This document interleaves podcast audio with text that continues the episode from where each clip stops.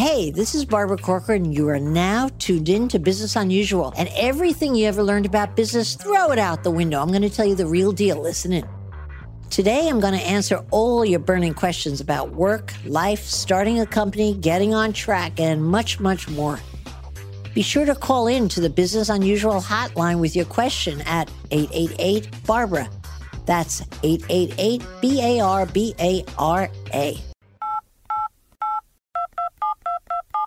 Something about when Carrie walks into a room, she owns it. I know you hear that all the time, but I could never describe Carrie Chiang. I could talk about her constantly to everyone I meet and describe her in glowing terms, but you have to meet this lady to see who Carrie Chiang really is. She walked into my office today. She lit up the whole office. Everybody working for me was more excited about seeing her than movie stars. They were like, Carrie, the Carrie, the Carrie. And so we were buzzing with your coming, Carrie. I swear to God, for two weeks since we decided to ask you to come. So we're going to share you with everybody who wants to meet the real Carrie. You open by saying, I'll never retire. I never want to retire because I go in my office, I'm happy. Let's start there. Why are you so happy being the number one salesperson in all of New York City? I mean, through my career, I think I gained respect to many, many um, people in New York City. The the ones that really understand real estate, and uh, the ones that um, reputation is everything. And I think they realize if they find me and I'm knowledgeable in my 30 some years career in real estate, that if they want to find something special and, and not to have, um, get some really, really good advice, they come to me because I'm like Pam was saying, I'm a encyclopedia in the business, especially in townhouses. I sold like over 100 right now. Every year I sold like, you know, I know every block what is this house sold for, who owns it, who's who's the new owner. It's a encyclopedia. So people come to me eh, from from all different very, very high end um, um, um, society people, which I told Barbara I sign NDA every week that they come and ask me, okay, I want to find something, and this is my requirement. They can, you know, basically uh, trust that I would be able to deliver the deal, even though there are some really complicated deals, but I can deliver, and uh, uh, that's something that I love. It's not so much the volume that I'm doing. It's how complicated it the deals If are. I can interrupt, it's certainly the volume you do. My God, because no one does more volume in multi-million dollar deals than you. It's very interesting. Yesterday there was uh, the award winning of Corcoran, and it was on the Zoom for everybody in the office. This was the award ceremony at Corcoran Group, yeah, right? oh, yeah. And then all the broker was keep on waiting, waiting to see what the final number of mine is because my name never came out until at the end which obviously last year I did 430 million in one year. In one year, and then oh, this year, I don't want to say I already did 250 million. Already, it's not even February and yet. So you expect to break your own record? We don't know because you know this is the deals are like that. It can be a lot of deals coming already signed. It's about to close, or maybe a couple months you don't have anything. But I believe in because now I can believe that I would get constant phone calls from clients um, from my Rolodex. They would call me, okay, they would say, okay, find me something. And, um, you know, I get phone calls from somebody who has been looking downtown for a major house. And the father is a client of mine. I don't want to say some major developer. The son said, oh, Carrie, I haven't found anything, and I expect you now to come and find me something. So, you know, I like this kind of challenge and I think um, because um, you know I um, can make a phone call to somebody said, "Oh, by the way, do you have anything coming out?"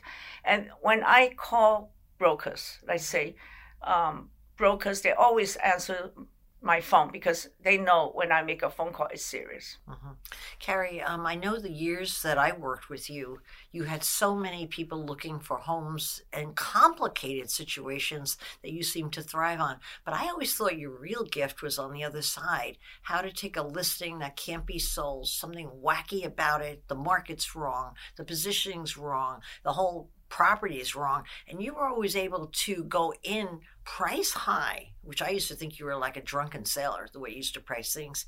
And then somehow you pulled it out, found an equally wacky client, and made a deal. I always feel like those kind of complicated deals, the stranger, the better, and the more it brought you out. What about the you know, what about that side, the listing side? Getting the listing side is a challenge, but I like to have some really complicated deals. I don't know whether you know, I can talk about the deals, but for example, the French Lycée School was a seven seven different buildings in seven different areas, and I in a year and a half because they have construction loans already set up but cannot be activated until the seven buildings sold. In a year and a half, I delivered to them, and they gave me, by the way, a special bonus because I did such a good deal at the time. And now, you know, this two years ago, I did the National Academy, and they were going to hire someone, and uh, and they got Cushman Wakefield before me, which is the same like Cushman Wakefield before Lycée. They the commercial people did not find out the actual problem of these buildings. And what was the actual so, problem? No, National Academy is an interesting situation. It's three buildings right on 89th Street, Fifth Avenue, 27 uh, footer, 40 footer on 89th Street, and a 65 footer. And uh, Cushman Wakefield did not realize they just market for 120 million. When I took it on, I said this is too much, and we have to bring it down. But they did not know those three buildings they have different tax law, but they're married. They have one zoning. So I immediately hired the best law firm Quinlan Levin to do a Zelda agreement, which is a whole book about how to divorce these three buildings, to separate them, to sell them. Cushman Wakefield just say, okay, you can convert to condo, and the numbers doesn't work for condos because the price is so high. So everybody, you know, they cannot deliver. And I got so much trustee, the 10 trustee or 8 trustee, they trust me. I, and I deliver three different buyers, a single family buyer, and one of the major art dealer salon called now it's on Salon 94. You should see that building just open up, and then the Korean Museum. Okay, but it's how to solve these problems. Every building has problems. But may I ask you, is it your thorough knowledge that is your uh, weapon, or is it your imagination? It's it's it's really going to understand the comps and you know what um, the building's um, problem is and people come and ask for my advice even on things that they overpriced the building and i would say this is overpriced because you know it's no brainer in the market there's a comps you know the the market what can be sold what cannot be sold and whether it's properly priced or not right but again like the schools they like me i have on the marymount right now i have to deliver and it's been on the marketing but they can't deliver for another three years before. That was the problem. So they want to they want to sell three years in advance, get no, the money, but that's the problem. But right now they can deliver next year. So I told the trustee, I'm going to change the strategy and sell to single family, because all these, you know, you, it's just how you position the house. I love townhouses because it's not boring. Every house has its own you know some of them has their original details and it's it's you know you're talk, selling something over seven eight thousand or 14,000 square foot. But it doesn't matter. It's just overall how I uh, look at listings and advise the sellers. Do you think it's because you're so knowledgeable that enables you to look at it differently, or is it that you back up, look at it, and think, how else can we do this? Yes, uh, in different ways. And also, you know, I look into my experience, and I said every every listing is a new listing. You you can't I, I listen to people's advice, you know, even though I'm on top, but I respect people's advice. And then um, I discover what is the best way to, to sell the property on behalf of sellers. Now buyers also come to me said, okay, now I want this. Why don't you can, can find me something different? Um, every every angle is in in real estate. It's like a business. I'm not like hedge fund or private equity. It's just the same. If you had been in a hedge fund and private equity, I assure you, you would be the top of the trade. Anything you went into with your aggressiveness, how about aggressiveness? Obviously, you would have to describe yourself as a very aggressive personality. Do you think that's your kingpin that drives you to be who you are? What What's the Um, major thing? Like, what's that secret thing that Carrie has that everybody wishes they had and can only aspire to? Well, maybe in the first couple years of my career, you can say I'm aggressive. Right now, I sit in my chair and people just call me. So I won't be become aggressive anymore because my name is there and, and people, you know, they find me. And also, it's not, you know, uh, uh, uh, rocket science when you Google a person and you'll be able, I get people that they Google, oh, there's a Chinese that um, I don't want to say the name, and she was using a very mediocre bro- uh, broker, and sh her father is a billionaire, so she start googling, and she found two two top brokers to call. One is me, and one is another broker like Serena Boardman from Sotheby. So she said these two brokers are the one that I want to work with. And at the end of the day, last year I sold her twenty seven million dollar house. But you know, we worked on a condo, duplex, all different angles, and and so the thing is, obviously, social media is everything now. People will find me on social media. Mhm. I don't think of you as someone who aggressively markets yourself on social media. Not at all. anymore. No. Yeah. No, you I did don't at need one to, point. yeah. You felt it was necessary to build your career. I think in the community in New York, there's a group of very respect, respectful Jewish, uh, you know, a lot of Jewish developers, Jewish investors. The words of mouth, they they go go around. They you know obviously want to find the best person to work with. hmm How about how about when you uh, go to pitch a s- a really well priced, very high price listing, and you lose it to another broker? How do you respond to that? That must happen sometimes. Yeah, obviously, obviously, but I I don't really um, put this. I'll move on to another deal. Wait, you don't take a moment to think what you could have done differently to maybe close the deal? You're not upset that somebody outdid you? Um, I don't think that happened to me that often. Maybe once in a blue moon. People trust me and they just let me keep on until I finish my job. But you think if people meet you, you're going to get hired. It's just a matter of getting down to talk to that person. They're going to hire you. You don't have a frequent occurrence where somebody walks away with the bacon. I Yeah. do tell people if they're patient enough and they trust me, I would deliver. Yeah. But it could be one year, it could be more two years. You never know. I have listings two years on the market, I cannot deliver. But there's minuses, or the maintenance is too high, or you know, it's not the right location. You know, a lot of s- you know. you fearful? Um, I just remember one of the biggest obstacles uh, running the Corcoran Group and working with all the very talented people there.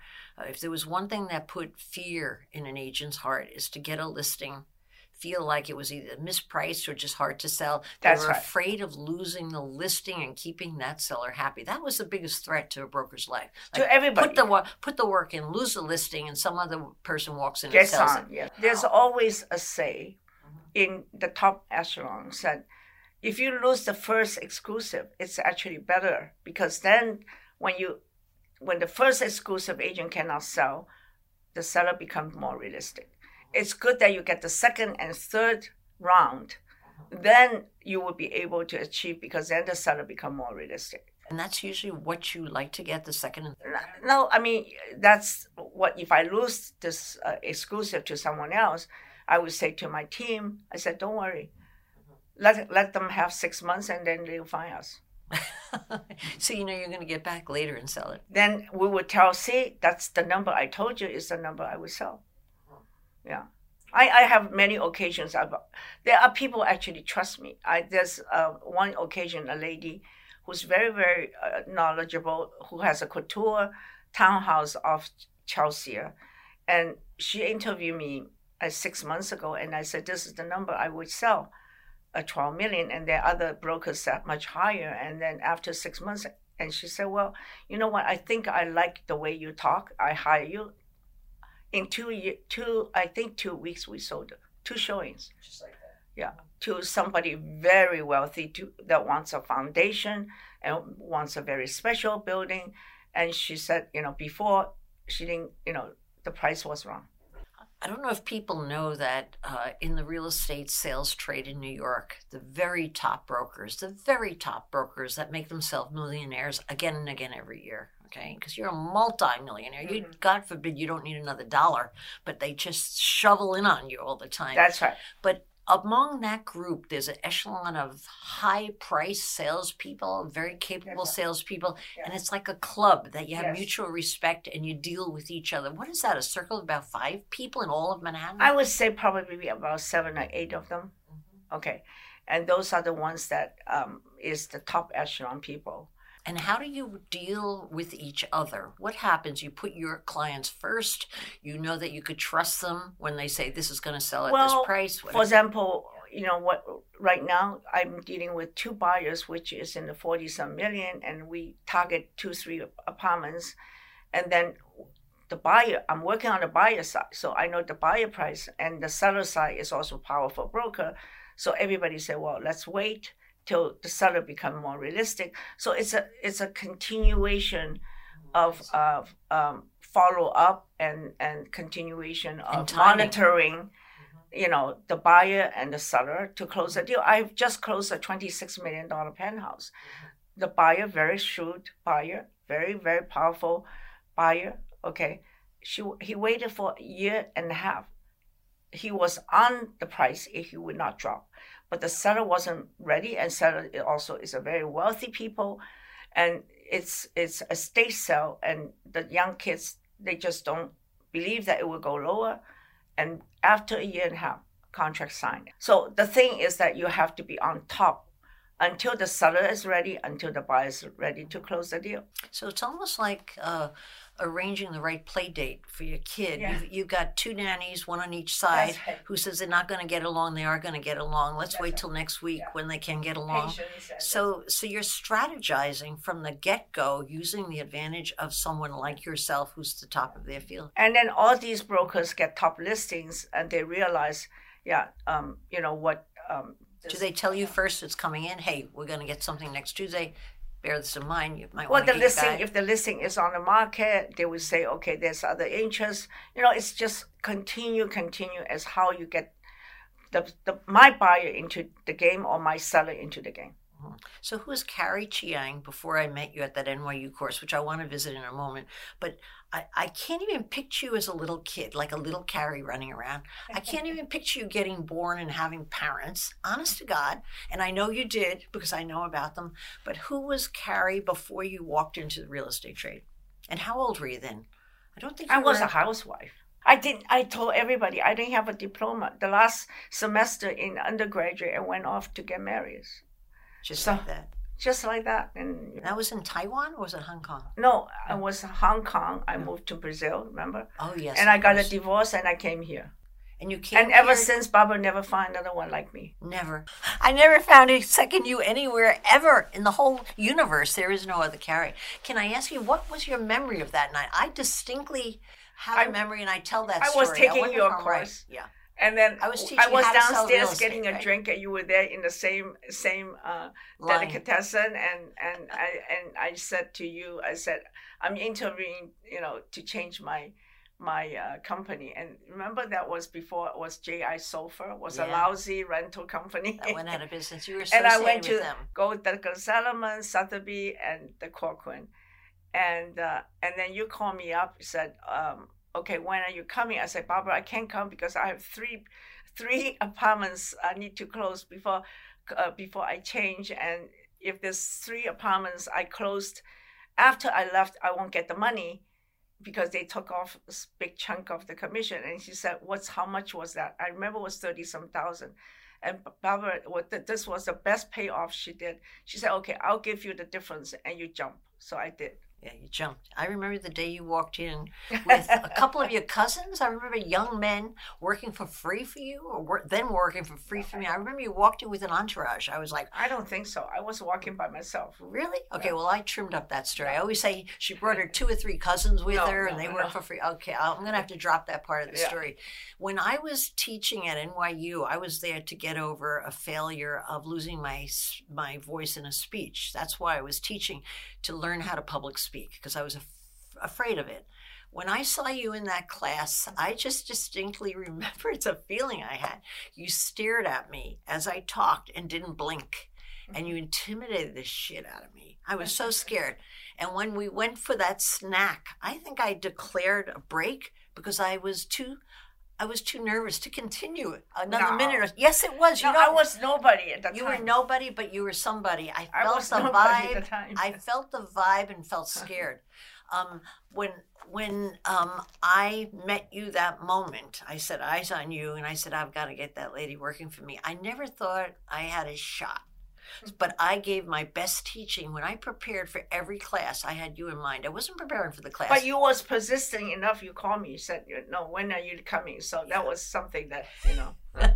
so I closed the deal, and thank God I did. And you're right about that. All the years I ran that business, I could not find an agent who could even approach you, never be like be like you. And everybody in the, I was the envy of every industry. And to your great credit, I have to tell you, if you hadn't come in those early years when we were opening two, three offices, I wouldn't have had the money to do it. I just knew I had a steady stream of deals, big deals But coming it was in all in the a time. bad time timing. The Corcoran Corcoran Group wasn't doing well at the time. We were just a tiny firm. We were Yeah. struggling just to Yeah. stay in business. But when you walked in, things changed. All of a sudden, I had a rich dad in my wallet. No. That's how it felt. That how that's how it felt. I could commit to things and think I could actually pay for them because of one person, which was when you sold the company, what did I tell you? I forget. Uh, you you told me I made a mistake. I think you always tell me I make. I told you. I made more money by staying as a broker than you sell the company. Yes, you did, and you were right. What did you think of all the gold stuff I threw at you all, all those years? The gold lame chair I got made because you were the best agent. The ribbons that were gold, the horse ribbons. Remember the big I, horse? I don't even know where each of them are. If I lined up, I it's it's somewhere. Maybe I put this in in the office, maybe in the home. I don't even know where are they.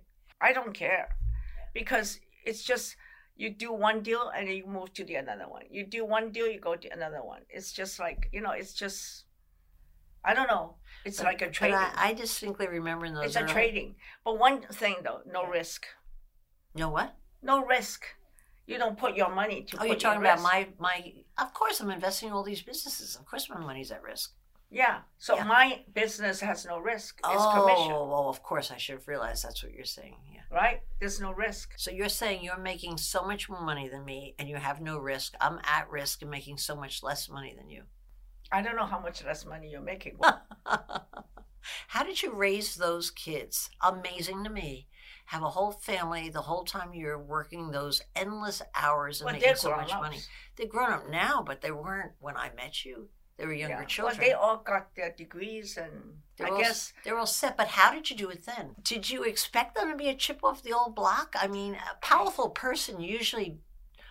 my Yeah. grandkids are very smart. Oh, straight A. Yeah. Horace Mann, Trinity, the best of the best. Okay. Were you hoping, or are you hoping that they come into your field?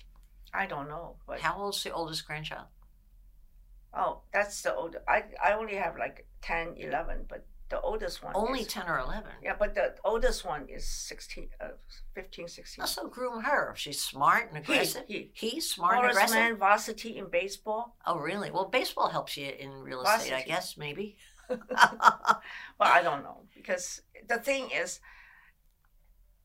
the real estate. If you are successful, there's a group of young upcoming like Serhant, Eklund. You know these like Adam Marlin. These are the young people that's coming up, and they're very successful. The TV, you know. But do you have? But the problem is they have thirty to sixty people working under them. With the overhead. I only have four people working for me. I mean, it's just like it's the, it's an industry to industry. It's a mess. You want to handle 40, 50, 60 people. I wouldn't want the overhead associated with it. It's not the overhead. I mean, obviously everybody get a cut, but the, the confusion of the group, hmm right? It's just that that person's name doesn't mean that when you have a listing, you assign to somebody who's who's hmm as good as he is. Or, Yeah. The lead is good and you don't necessarily Yeah, get the lead. no, it's, it's, But with you, if somebody is calling into you, you have four support people working for you that help you service your business, but they always get you. You don't give the deals to the people that work for you? No. So it's always even my, my lead. daughter Yeah. two daughter-in-law in the business they Mhm. i want them to struggle to get their own business i don't give it to them because that's the way to learn Yes. if i give to them they're not learning So if you're a young person in the business today, walking straight in, what do you think is the most important? I always thought to get someone to feed you leads there are is so essential. many brokers in the Mhm. industry you, you kind of lost because like yesterday, they announced all these, you know, prize people. I don't know any you know of the them. winners, yeah. I only know maybe six people. hmm Yeah, there is a community of top top people that can choose here hmm in New York. Yes. Yeah. But how about the people in your department when you're deciding I want this person, that person working for me? What is it that you're how are you sizing them up? What are you looking for? I just they they just uh, uh, they're just executors. Executors. Well, there's executors and there's executors. How do you size up someone that they're going to be a phenomenal assistant to you? That don't drop balls, that think ahead of the oh, curve. don't believe me, I have some really bad experience in in assistance. I know you're always coming back to me and asking, Yeah. "Can you get me an assistant? Can you get me an Yeah, but assistant?" but Yeah. you know, like right now, I'm okay Yeah. because you know, if you're working from nine to six in in the office, you're bound to have some arguments and things like that, right? Mhm. Yeah. So, but uh, it's okay. I can always survive. Mhm. One of my assistants left like three years or four years ago. I would say, okay, now this is really not. You, how can you leave me? And he he went out doing nothing, making nothing. He thinks he can do everything. He has no name, and I made more money than after before. Uh, uh, uh, after he left, Mhm. I did more deals after he left Well, it might not because be. I took over because I am doing myself, Mhm. and I love to do deals. Mhm. It's it's how to strive the business. I go into the office. I'm happy because I know people like me.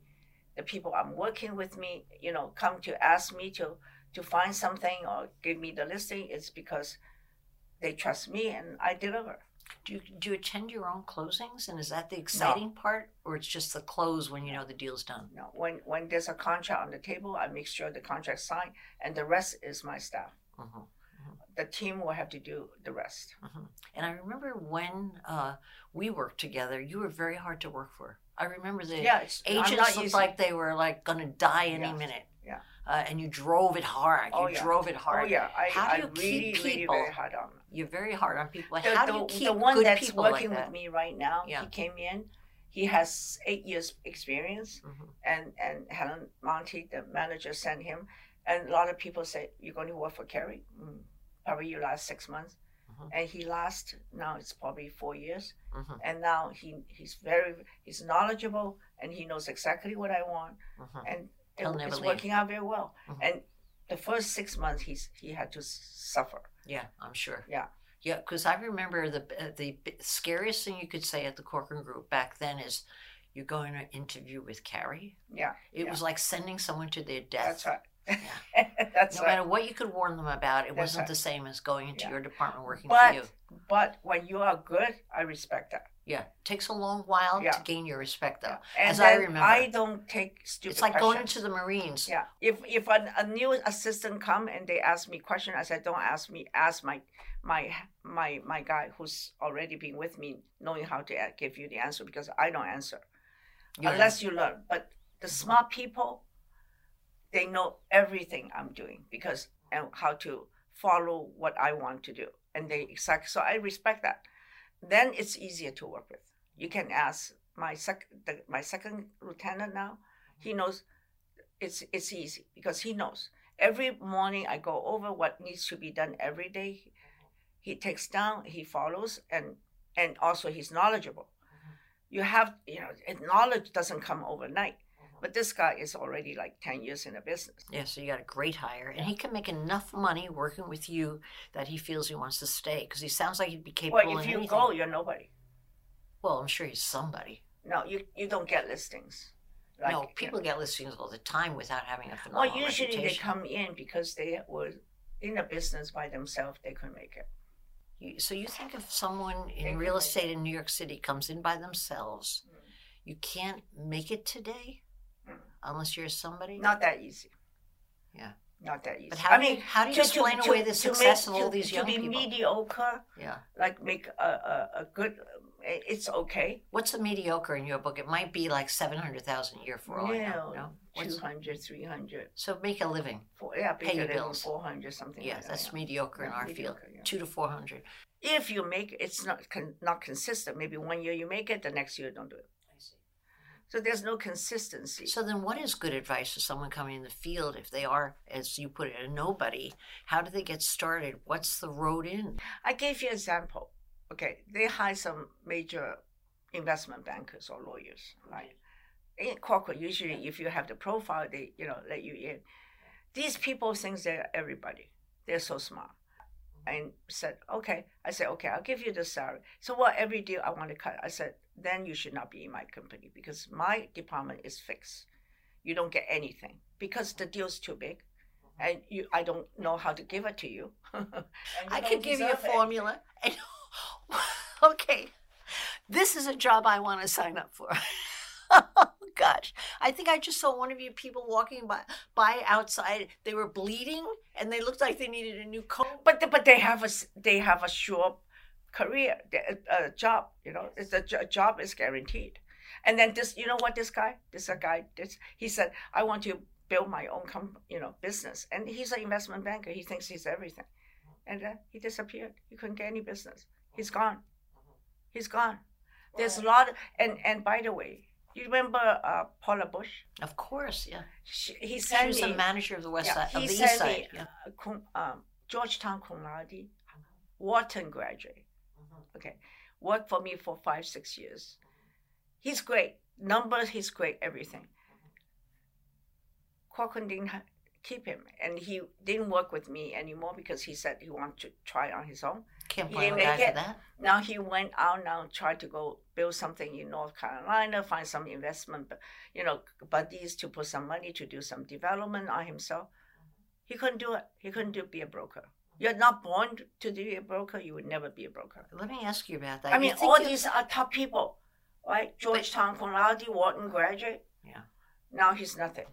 Okay, I'm sure you can find a lot of examples. But what Making you- eighty thousand with me. So they were making eighty thousand. that's it. Yeah. That's all they. Could. Well, that could be probably because you didn't bonus them and give them a slice of the commission. They cut it. or they could have couldn't made- close deals. Oh. I couldn't give them the deals. So they just had to be a nine to five worker kind of a thing. Yeah. Uh, back to your point that you think you have to be born to be a broker. I'm assuming a great broker.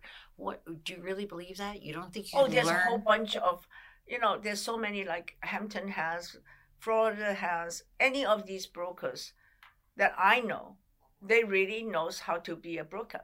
Yeah, but how, you think they have to be born? The personalities there to be a broker? Think, That- that no, I'm really curious. I'm asked. I'm asked that all the time.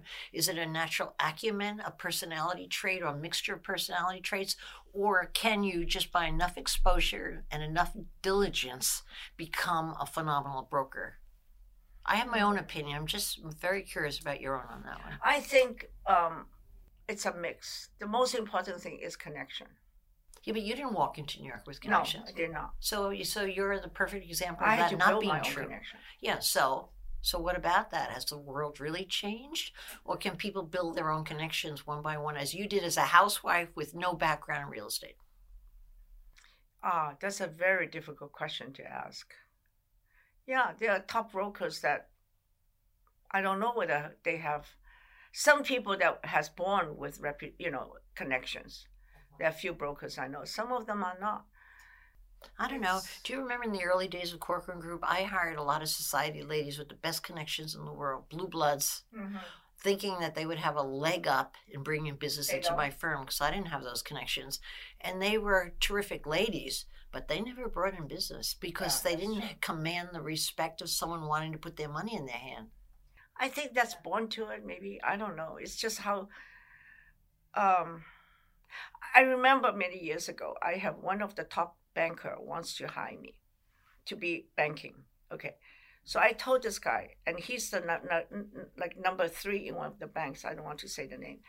He interviews like hundred people, you know, every day to to see an investment banker. And I said, first of all, I don't have an M- MBA de- degree, right? I don't know the numbers that well. Oh, who are you kidding? And so he said, you know what he said?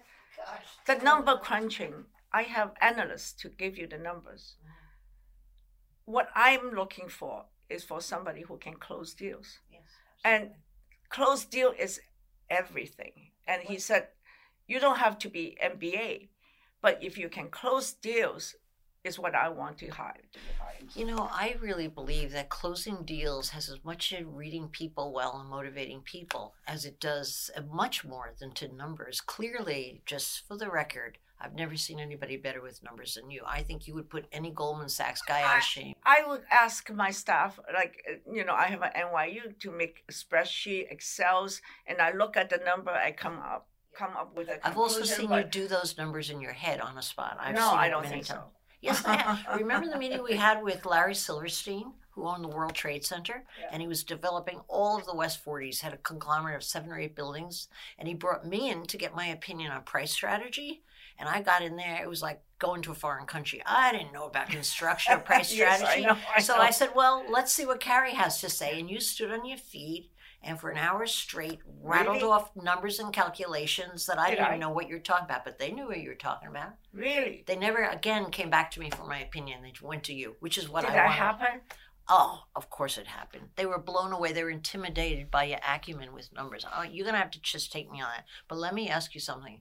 What about that personality to close a deal? Because I do believe that's the key to a phenomenal broker or a phenomenal salesman in anything is to Well, in close the deal. any- What's involved in that? What's Well, what do you in- think? in any deal, there's in and out problems, and it's how you're going to see the problem and to solve the problem. What are some of the other problems? Well, there's a lot. There's a lot of problems. I'm doing a deal right now that that it will looks like a straight deal. It, you know, there's a lot of private equity took out some um, really some of the these uh, hedge fund. They they go belly up. They need to liquidate their real estate, and we we all of a sudden there's a lien coming up. You know, from RS RS some Like a gun in up the head. yeah i mean the, all these things is how you follow up with the lawyer try to solve the problem all these things happens to every deals every deal has the problem and you, you just have to Get get the it. solution Okay. What about the problem of Donald Trump? He had problems coming up the rank. You were his best friend in the real estate trade. You sold more of his property than any broker ever could on record. I can you believe that west side highway how oh. much how much is the total now it was 100 million now it's it's commission. 8 billion Yep. Crazy for that. I don't get it. But anyway, yes, it would be. But he was near bankruptcy and had to make a deal. It was a different time. But he couldn't. He did, he doesn't have the sustaining power. That was a problem. If he had the sustaining power, he would have still the General Motor building, the plaza, and the West Side Well, Highway. he put his bet on that, and it didn't pay off at that point in time. No. But you know what? He made it through with the help of Carrie Chiang. Honestly, I remember the Oh, I birthday party he gave you, where he lit your candles personally and carried a cake to you and sang happy. We didn't take enough photos with him at the time. We didn't know he was going to be president. Did you ever think he'd be president? What did you think? Uh, Did you talk to him after he became a president? I, I don't think he'd take my call. Did you? Did you talk to him after he became No. president? You think he'd take your call? Remember, I was the first one. He invited me to Mar-Lago with my family when he bought the Mar-Lago and showed me personally around to Yes, thank me what I did for him. Yes, he did, and he meant it. And at the time, he was still with Marla. Why don't you give him a call? I'm dying to know if he'll take your call. no, really. Do you have his cell number? I don't know whether that's still the cell number or not. But, but, but the thing, you know, I still have Michael Cohen's cell phone. Uh, the uh, what's the other lawyer? Alan Wasserberg's cell phone. Of course you do. They're all gone. Yeah, they're all gone. Yeah, but you're They're not all gone. Huh? You're not gone. What do you think made him the president? Uh, not politics, but just you know his personality. You got him out of bed, Well, pulled him out of bed one act- morning to get him on a flight. The way he talks, right? People like the way he talks. He's a good salesman, I would say. yeah, would you say? That's what I think it is. I have two more short questions that I have to ask. When you were starting out in the field, did you consciously make it your goal to become the number one salesperson, or did No. that never wasn't even Never in your dream mind? of. You never did. So it was just When I did it, I was thinking that I would make enough money to get my kids to school. Finish That's all you're worried about. Yeah. But why didn't you rely on your husband for that? You're certainly married. He's a lovely father. No, No. it's all me. It's all you. Yeah, because you were the breadwinner. Oh, So yeah. that's what was driving you, getting your kids through private school here in the city. yeah, I just maybe if I can pay their school, it's fine. And when you invited me uh, three or four years ago, please, please come out to the Hamptons and stay with me and bring all your sisters and brothers because I have 10 bathrooms. Eleven. You have 11 bathrooms, and Oh. I And you said, and you only had one bathroom with 10 kids growing up. So come out and everybody will have their own bathroom. Were you sincerely inviting me? I took it, took your word at face you value. Didn't, you didn't bring all, everybody. No, I have to fly them in all over the country. You don't have a jet, do you? I could have asked, will you fly No. them? but you were sincere? yeah, Okay. yeah. I took you on face value. Okay. I took you on face value. All right. So Carrie, you'll never retire. I'm going to assume you're going to we're going to find you drop dead in an apartment one day with a smile on your face. Is that is that the way you see your ending? Well, I would keep on looking at Martha Stewart. Look at how active she is. Yes, absolutely. She's Reinventing eight, herself. and she's pretty, and she's what, 81 years old? Mm-hmm. Yeah. I mean, she's she's, she's like inspiring. I would say. yeah, I, she's one of my inspire. I look at keep on looking. Wow, she looks so good. You know, it's like she doesn't look like 81, and she's kicking like you know, she's all over business. Well, for the people who can't see you who are listening, I'm telling you, I'm looking at Carrie right now. Uh, I definitely should use a surgeon next time around. but she really looks like she's at a youthful 50. Amazing. But you, you've never really aged. I, I always felt like you looked the same to me every time I saw you, really. After my husband died, everybody said I look even younger. I said, "Oh, good, that I don't have the pressure taking care of my husband." You'll be the same one day. Thank you very much for the word of advice. enough, enough. Okay, we're going to go for lunch. We got to end this thing. and that's all we have time for today. If you have a question, leave me a voicemail on the Business Unusual hotline, 888 Barbara. That's 888 B A R B A R A. You can also tweet it to me at Barbara Corcoran, and I may just answer it on a future episode. You've been listening to Business Unusual with me, Barbara Corcoran. Come back next week to hear more steps and missteps I took on the path to success. Search and follow Business Unusual on iHeartRadio or subscribe wherever you listen to podcasts.